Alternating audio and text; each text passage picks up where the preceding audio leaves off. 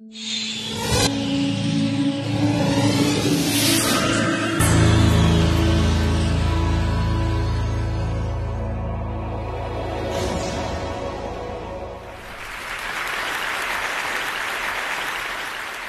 spent uh, 18 years as a child of the state in children's homes and foster care, you could say that I'm an expert on the subject. And in being an expert, I want to let you know that being an expert does in no way make you right in light of the truth. If you're in care, legally the government is your uh, parent, loco parentis. Margaret Thatcher was my mother. Um, let's not talk about breastfeeding. Harry Potter was a foster child. Uh, Pip from Great Expectations was uh, adopted. Uh, Superman was a foster child. Um, Cinderella was a foster child. Uh, Lisbeth Salander, the girl with the dragon tattoo, was fostered and institutionalized. Batman was orphaned. Um, Lyra Belacqua from Philip Pullman's Northern Lights was uh, fostered. Uh, Jane Eyre adopted. Uh, Roald Dahl's James from James and the Giant Peach. Uh, Matilda. Uh, Moses. Moses! Moses! Uh, the, the, boys in Michael Morpurgo's Friends or Foe, uh, Alan in Benjamin Zephaniah's uh, Refugee Boy, Luke Skywalker. Luke Skywalker? Oliver Twist. Uh, Cassie in The Concubine of Shanghai by Hong Ying.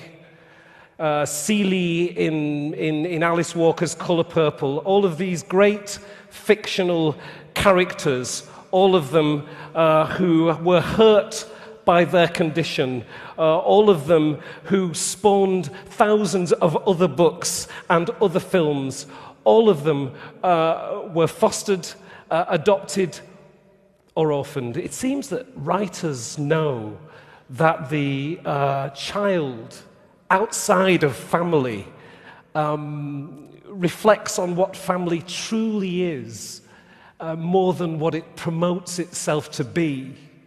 Um, that is, they also use extraordinary skills to deal with extraordinary situations on a daily basis. How have we not made the connection? And why have we not made the connection between, how has that happened between these incredible characters of popular culture and religions and the fostered, adopted, or orphaned child in our midst. It's not our pity that they need, it's our respect. I know uh, famous musicians, I know uh, uh, actors and film stars and millionaires and novelists and top lawyers and television executives and magazine editors and national journalists and dustbin men and hairdressers, all who were looked after children, fostered, adopted, or orphaned, and many of them grow into their adult lives in fear of speaking of their background as if it may somehow weaken their standing in the foreground, as if it were somehow kryptonite, as if it were a, a, time bomb strapped on the inside. Children in care who've had a life in care deserve the right to own and live the memory of their own childhood. It is that simple. My own mother, and I should say this here, she came to this country in, uh, in the late 60s and she. Uh, she was, you know, she found herself pregnant, as women did in the late 60s. You know what I mean? They found themselves pregnant. And um, uh, she sort of, she had no idea of the context in which she'd landed.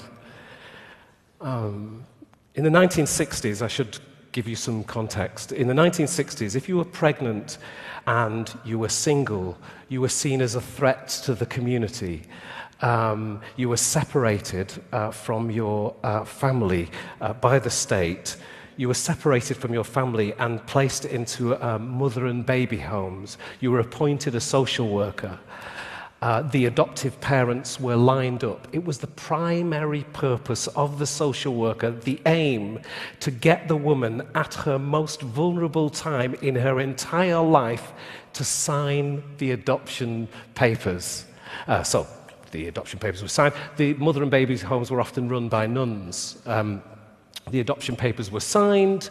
Uh, the, the, the child was given to the adoptive parents, and the mother shipped back to her community to say that she'd been on a little break. Uh, a little break.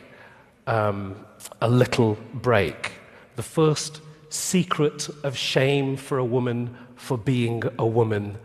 A little break. Um, the adoption process took like a matter of months. Uh, so it was a closed shop, you know. Seal deal an industrious, uh, utilitarian solution.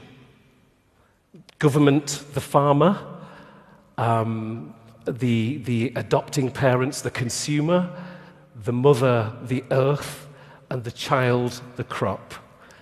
Um, it's, it's kind of easy to patronize the past, to forego our responsibilities in the present. Um, what happened then is a direct reflection of what is happening now. Everybody believe themselves to be doing the right thing by God and by the state for the big society, fast tracking adoption. Um, so anyway, she comes here, 1967.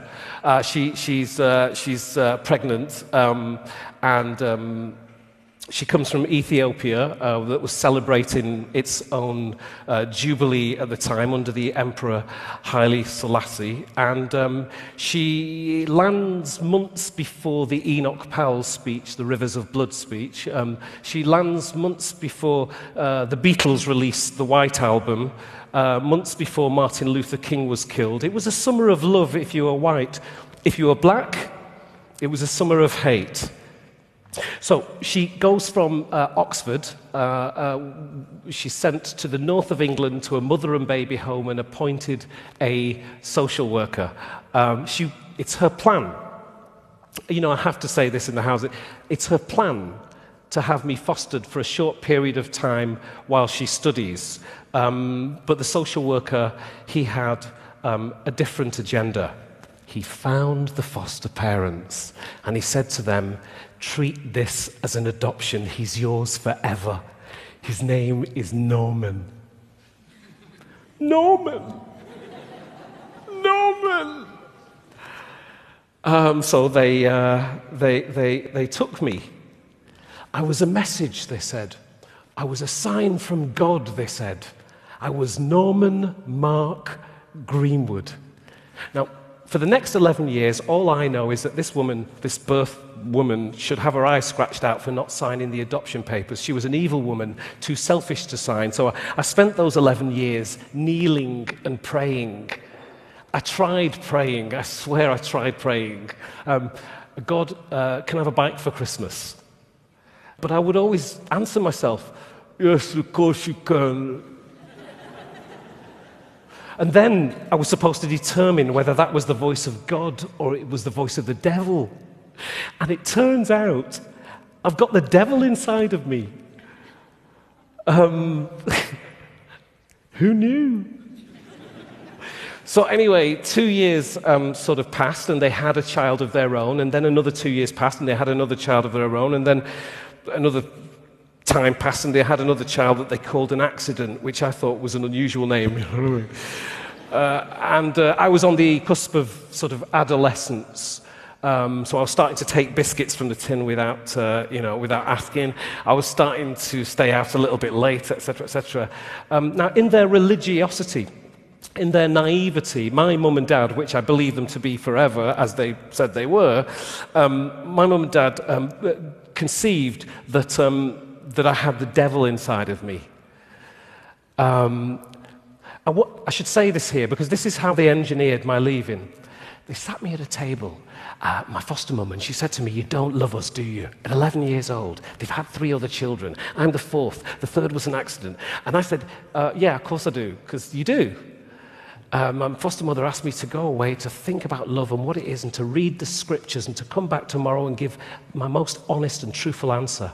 So this was an opportunity. Um, if they were asking me whether I love them or not, then I mustn't love them, which led me to the miracle of thought that I thought they wanted to, me to get to. I will ask God for forgiveness, and His light will shine through me to them. How fantastic. This was an opportunity. The theology was perfect, the timing unquestionable, and the answer as honest as a sinner could get. I mustn't love you, I said to them. But I will ask God for forgiveness.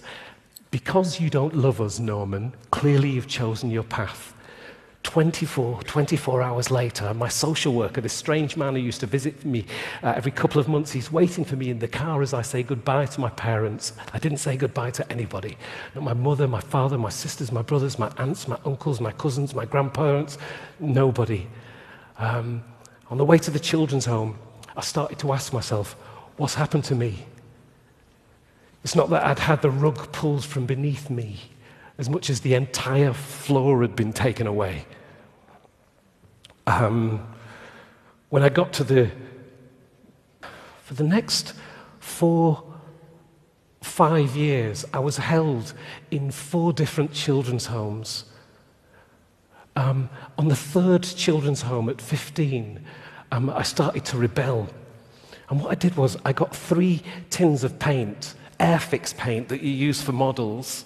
And, and I was, it's a big children's home, a big Victorian children's home, and I was in a little turret at the top of it. And I poured them red, yellow, and green, the colours of Africa, uh, down the tiles. You couldn't see it from the street because the, the home was surrounded by beech trees. For doing this, I was incarcerated for a year in an assessment centre which was actually a remand centre. Uh, it was a virtual prison for young people. Um, by the way, years later, my social worker said that I should never have been put in there. I wasn't charged for anything, I hadn't done anything wrong. But because I had no family to inquire about me, they could do anything to me. I'm 17 years old, and uh, they had a padded cell. They would march me down corridors in la size order. They, uh, I was put in a dormitory with a confirmed Nazi sympathizer. All of the staff were ex police, interesting, and ex probation officers. The man who ran it was an ex army officer. Every time I had a visit by a person who I did not know who would feed me grapes once every three months, I was strip searched. That home was full of young boys who were on remand for things like murder. Um, and this was the preparation that I was being given after 17 years as a child of the state. I have to tell this story I have to tell it because there was no one to put two and two together. I slowly became aware that I knew nobody that knew me for longer than a year. See, that's what family does. It gives you reference points. I'm not defining a good family from a bad family. I'm just saying that you know when your birthday is by virtue of the fact that somebody tells you when your birthday is a mother, a father, a sister, a brother, an aunt, an uncle, a cousin, a grandparent. It matters to someone, and therefore it matters to you. Understand? Uh, I was 14 years old, tattooing myself into myself, and I wasn't touched either, physically touched. I'm reporting back. Uh, I'm reporting back simply to say that. Um, that when I left the children's home, I had two things that I wanted to do. One was to find my family, and the other was to write poetry. In creativity, I saw light. In the imagination, I saw the endless possibility of life, uh, the endless truth, the permanent creation of reality, the, the, the, the, um, the place where anger was an expression in the search for love, a place where dysfunction uh, is a true reaction to untruth. Uh, I've just got to say to you all, I found all of my family in my adult life. I spent all of my adult life finding them. I've now got a fully dysfunctional family, just like everybody else. Um, but I'm reporting back to you to say quite simply that you can define how strong a democracy is by how its government uh, treats its child. I don't mean children, I mean the child of the state. Thanks very much. It's been an honour.